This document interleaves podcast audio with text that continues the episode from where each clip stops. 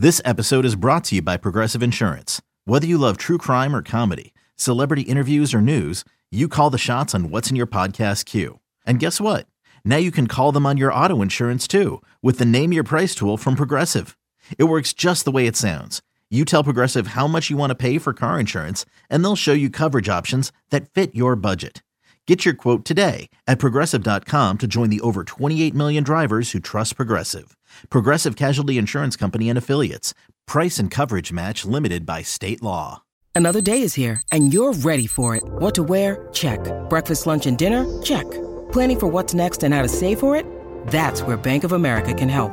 For your financial to dos, Bank of America has experts ready to help get you closer to your goals. Get started at one of our local financial centers or 24-7 in our mobile banking app. Find a location near you at bankofamerica.com slash talk to us. What would you like the power to do?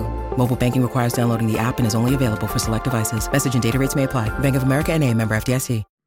Yes, sir. Welcome back to Talking Nets, episode 197. Keith McPherson, Robin Lundberg, Hudson Flynn, back together for a bonus quick hit 15 minute episode, audio only for our podcast listeners. I mean, we didn't want to leave you hanging too long uh, after the All Star break. Obviously, last week we came together with some crossover pods, but the Nets are back on the floor. The Nets played Friday, they played Sunday, they lost both of those games. I believe they've lost four out of their last five, seven out of their last 10. And uh, it's a tough time right now. I'll, I'll lead off and then we'll, we'll pass this around.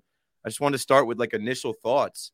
My initial thoughts right now around the Nets is like they got played um, in this whole thing. They, you know, the Nets organization and the fans got played. I can't get it out of my mind. I'm over it.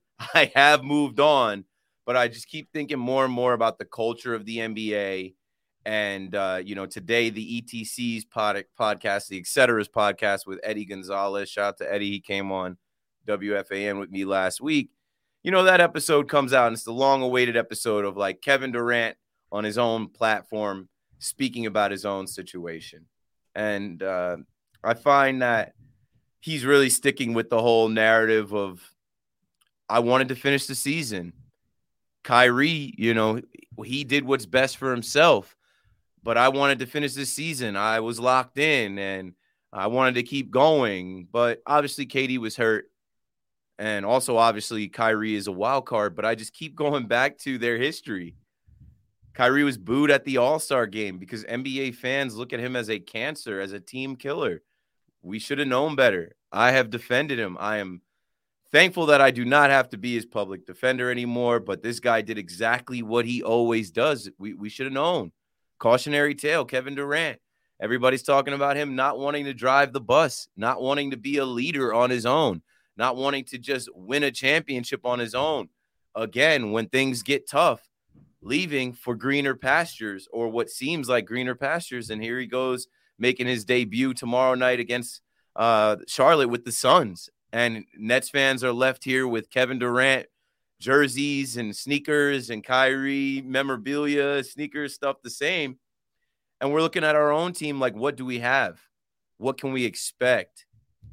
And what I'll say is this I'm optimistic always as a Nets fan. And I put my optimistic bar out there. Make the playoffs, not the play in. Win one game in the playoffs, and you've done better than KD and Kyrie's last season here as Brooklyn Nets, but I, I just you know feel like it's going to be an uphill battle, an uphill climb. These guys are trying to figure it out with not that much time left. And here in New York, you have a Knicks team that just beat the Celtics last night. So for Nets fans out there that live in the city or you know the surrounding areas, I feel you. I'm with you. I understand what it feels like right now.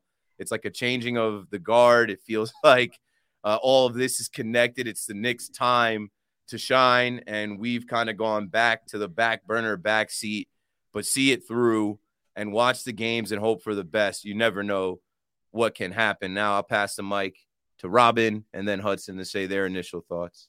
Yeah, look, uh, I, I, mean, I, I don't want to keep reliving KD and Kyrie because eventually we got to move on. Uh, the the Kyrie Luka thing hasn't worked out so well thus far in Dallas either. When those two guys have been on the floor, the only win they have is against San Antonio. I think uh, they, they have three losses, something like that. Uh, KD, here's the thing he could have stayed, he could have gutted out the rest of the season, and he would have only gotten praised for what the Nets did. He would have not gotten criticized. So Giannis may have made the joke into the teleprompter. Uh, Charles Barkley may offer those criticisms. There are some truths to what people say. There's a reason a lot of people think and say that. And we'll see what happens with Phoenix, who is only a game up, I think, on the play in themselves. So they have to, to figure things out on the fly quickly as well. And if you're rooting one way, if you're the Nets, it's not against KD, but the, the Nets do have the Suns draft pick. As far as the Nets go, you're teetering over the abyss right now. Not permanently, but as far as the, the way the rest of this season looks and, and whether, you know, you could go, how far you could tumble. Can you tumble to the play in? Uh, could you tumble all the way to the lottery uh, and, and have your lottery pick this year, though Houston gets the better of the two picks? I think we'll know after this stretch of games because this is a, a tough stretch. Milwaukee, the Knicks, um, and shout out to the Knicks. They're playing good ball. It is what it is. And uh, Boston, I think the, the next three games. That Chicago effort was miserable. One of the worst things I've ever seen. But we, we did see this, you know, Nets with Kyrie lose to Boston by 40 a few weeks before that. It, it's not like that was you know an isolated event that could only happen with this current group. Um, the the Hawks game was tough because of the way it ended, but a much better showing. I, my my biggest problem right now with the the Nets as currently constructed, we we of course know it's going to take some time to put things together on the fly. But I'm in the whole you got to start and play Cam Thomas as much as possible, Camp, because when you look at this this roster composition, there are four guys I'm sort of pointing out and going, all right, um, they could be building blocks. Nick Claxton, who we've seen all season, Cam Johnson, who's you know a nice do-it-all player who maybe hasn't tapped his entire potential. Mikal Bridges, who we've talked about a lot, and then Cam Thomas, who is clearly the best isolation scorer on this team, clearly the best at getting to the free throw line on this team. And whatever's going on behind the scenes or whatever lessons he needs to learn, I think he needs to learn those lessons in the fire on the court with the other best players on the team. Yeah, and look, this Nets team was never going to be in a situation where we were going to be able to keep rolling the way we had, right? You lose those two stars, but you also lose uh, your identity as a team a little bit, you know, to go along with that. And there's been a lot of of uh, unfair criticism onto Jacque Vaughn uh, in response to some of these losses, whether they were the, the close losses that we've seen, the the heartbreakers, the maybe trade travel, the maybe the NBA or maybe the NBA admitted uh, that they that they messed up a call in the final seconds. You know, it, it's going to be a a see what you can get out of this season and to see what you going forward. Right, the Nets are and and I and I want them to be uh, a team with a mindset where well we are in the playoff spot. It would take a lot of losing out for us to fall out of you know into the lottery uh, like some people have suggested right? It would take a lot for that. But we need to see what we are you know able to have going forward on this team at the same time as trying to win games. And, and luckily i don't think those two things are mutually exclusive. The nets play better when cam thomas is playing more minutes. That is irrefutable. Even if you go to the bulls game cam thomas was the best player on the nets in that miserable game Cam Thomas has shown that he deserves to play to start and to finish games however many minutes he plays in the middle, hopefully closer to 30 than it is to 20. Uh, you know, we, we, we, it is left to be seen, but the Nets need to play him and they need to uh, expand his role into whatever it can be because at the end of the day, he is the only player on the floor that can score even when his offensive game isn't working. Right, the ability to get to the free throw line is is just so massively it's needed when you want to be an isolation scorer in in this this era's NBA, right? And so him being able to shoot nine free throws in, in, in just any random game and to get those guaranteed points is is so crucial for a Nets team that frankly is struggling to score. But if you're looking at it from a, a building block perspective, there's a lot there to be excited about still. We faced a couple of tough losses. It, obviously, it has not been a good stretch. Losing, you know, seven of our last ten hasn't been fun to be a Nets fan in this current situation. But I think when you look at the team and when you look at the roster going forward, I still think there's lots of reason for optimism. I don't think any of that has changed. I don't think we've seen anything from this team that has shown, oh well, Mikal Bridges isn't a good player, Cam Thomas isn't worth all of the hype. You know, we've we've faced some tough losses, but in terms of a, a message to Nets fans, for me, it would just be with Kizik hands free shoes, motion sounds something like this. Kizik helps you experience the magic of motion. With over 200 patents and easy on, easy off technology, you'll never have to touch your shoes again. There are hundreds of styles and colors, plus a squish like nothing you've ever felt. For a limited time, get a free pair of socks with your first order at kizik.com/socks. When you need mealtime inspiration, it's worth shopping Kroger, where you'll find over 30,000 mouthwatering choices that excite your inner foodie. And no matter what tasty choice you make, you'll enjoy our everyday low prices, plus extra ways to save, like digital coupons worth over $600 each week. You can also save up to $1 off per gallon at the pump with fuel points. More savings and more inspiring flavors make shopping Kroger worth it every time. Kroger, fresh for everyone. Fuel restrictions apply it's going to suck for a little while. It's not going to be as fun as it was. It just won't be. And maybe our our NBA finals is going to be in the off season when we can make moves closer to the NBA draft, right?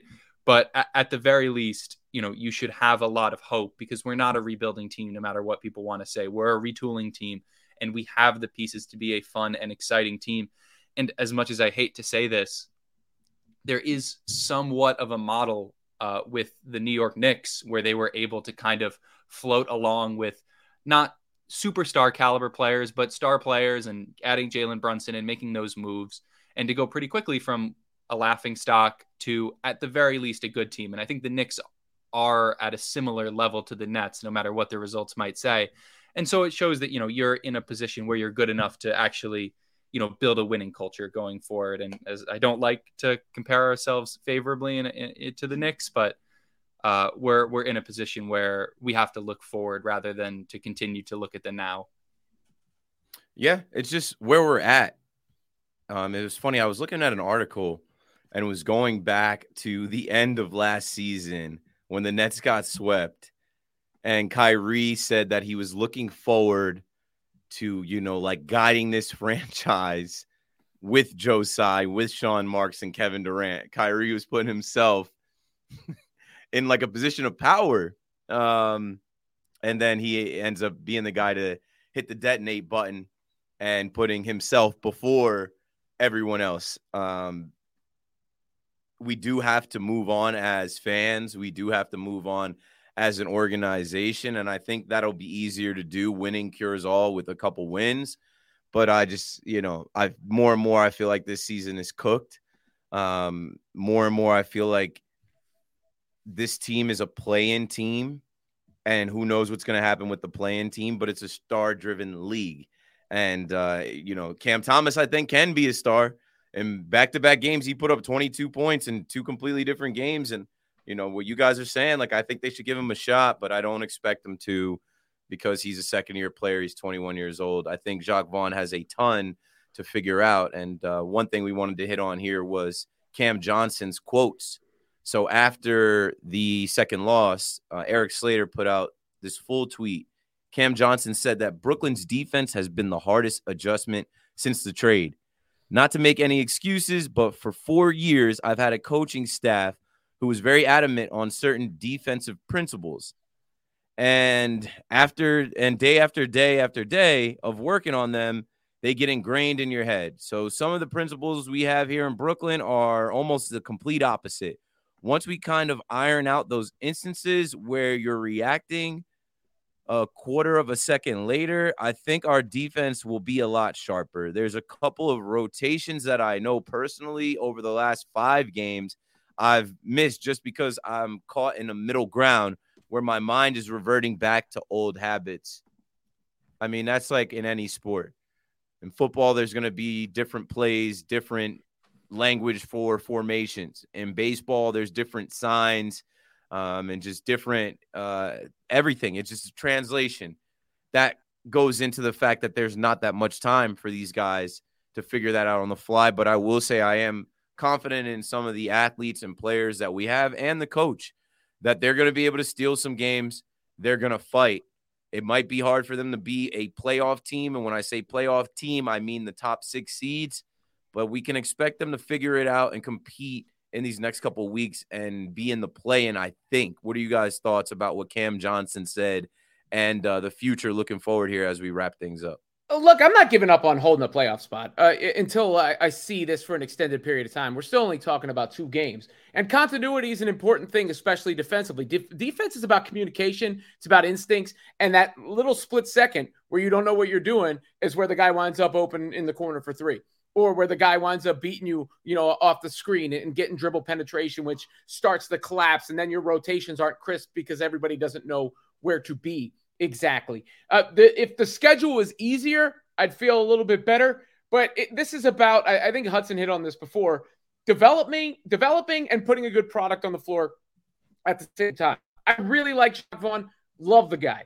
But I'm, there's no excuse for Cam Thomas not playing. I don't care second year. I don't care any of this other stuff. No excuse given the current state of this franchise and where they're at, where he's at in his career, and that he has as much potential, I'd say, as anyone on the roster other than Bridges, probably.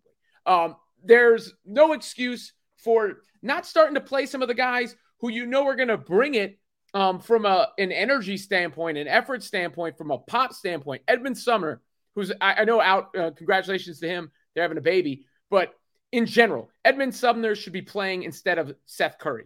Yuta Watanabe should be playing instead of Joe Harris. Just because he's got a contract doesn't mean he should be playing. These guys who have earned their minutes over what we've seen over the course of the season. And given that they have a little, I'm, I'm not saying any of them are going to turn into stars, obviously not, but they might have something untapped that you haven't seen when when they're given a little bit more of a role. Those are the guys I'd be playing. I'd, I'd be going with a rotation of I'd start Cam Thomas, Cam Johnson, uh, Bridges, Claxton, and Dinwiddie probably with Dorian Finney-Smith coming off the bench, Royce O'Neale coming off the bench, Yuta coming off the bench, and Sumner coming off the bench. That's probably my rotation until we figure out whatever the hell's going on with Ben Simmons. Uh, but that that's what I'm looking at. Um, and, and you hope. The longest field goal ever attempted is 76 yards. The longest field goal ever missed? Also 76 yards. Why bring this up? Because knowing your limits matters, both when you're kicking a field goal and when you gamble. Betting more than you're comfortable with is like trying a 70 yard field goal. It probably won't go well. So set a limit when you gamble and stick to it. Want more helpful tips like this? Go to keepitfunohio.com for games, quizzes, and lots of ways to keep your gambling from getting out of hand.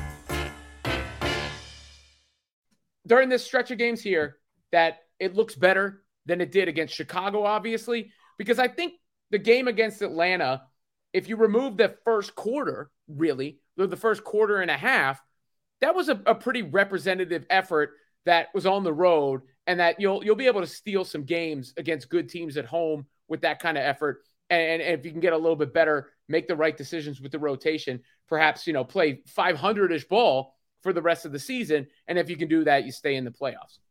Yeah, and no one should be complaining if the Nets play 500 ball at this point. Honestly, I mean, nothing has changed since the trade deadline, other than a few games have gone by, right?